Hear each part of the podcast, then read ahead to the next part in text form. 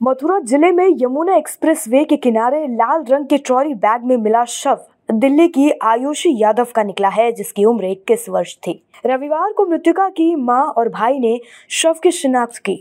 Police के मुताबिक आयुषी का मर्डर ऑनर किलिंग का मामला है। पिता ने ही बेटी को गोली मारी थी और फिर शव को सूटकेस में रखकर मथुरा के राया इलाके में फेंक आया था। पुलिस ने आरोपी पिता को हिरासत में लेकर पूछताछ शुरू कर दी है और कई बातें सामने आई हैं। एसपी, सिटी एमपी सिंह का कहना है कि युवती 17 नवंबर को सुबह घर से निकली थी। दूसरे दिन, यानी 18 नवंबर को यमुना एक्सप्रेस वे की सर्विस रोड पर एक ट्रॉली बैग में उसका खून से लथपथ शव मिला था। युवती के सिर, हाथ और पैरों में चोट के निशान थे और छाती में गोली मारी गई थी। मथुरा पुलिस ने मृतिका की शिनाख्त के लिए आठ टीमें लगाई थी। पुलिस की टीमें युवती की पहचान के लिए गुरुग्राम आगरा अलीगढ़ हाथरस नोएडा और दिल्ली तक पहुँची। सुनिए इस पर पुलिस ने क्या कुछ कहा।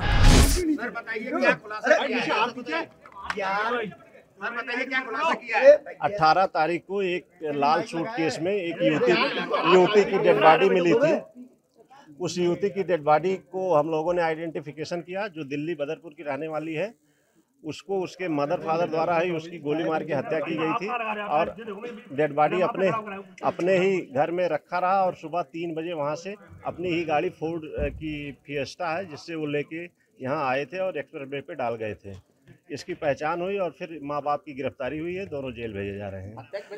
हत्या की वजह ये निकल के आई कि लड़की ने पूर्व में एक लड़के से आर्य समाज मंदिर में शादी कर ली है जिसका एक प्रमाण पत्र भी मिला है।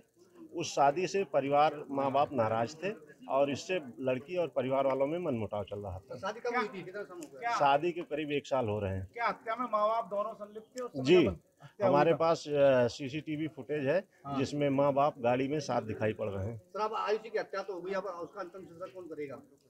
परिवार के जो ये लोग हैं यही कस्टडी में अंतिम संस्कार कराया जाएगा। पुलिस के मुताबिक लगातार जारी छानबीन में लावारिस शव की पहचान आयुषी यादव पुत्री नितेश यादव निवासी गली नंबर 65 गाँव मोड़बंद थाना बदरपुर के तौर पर हुई।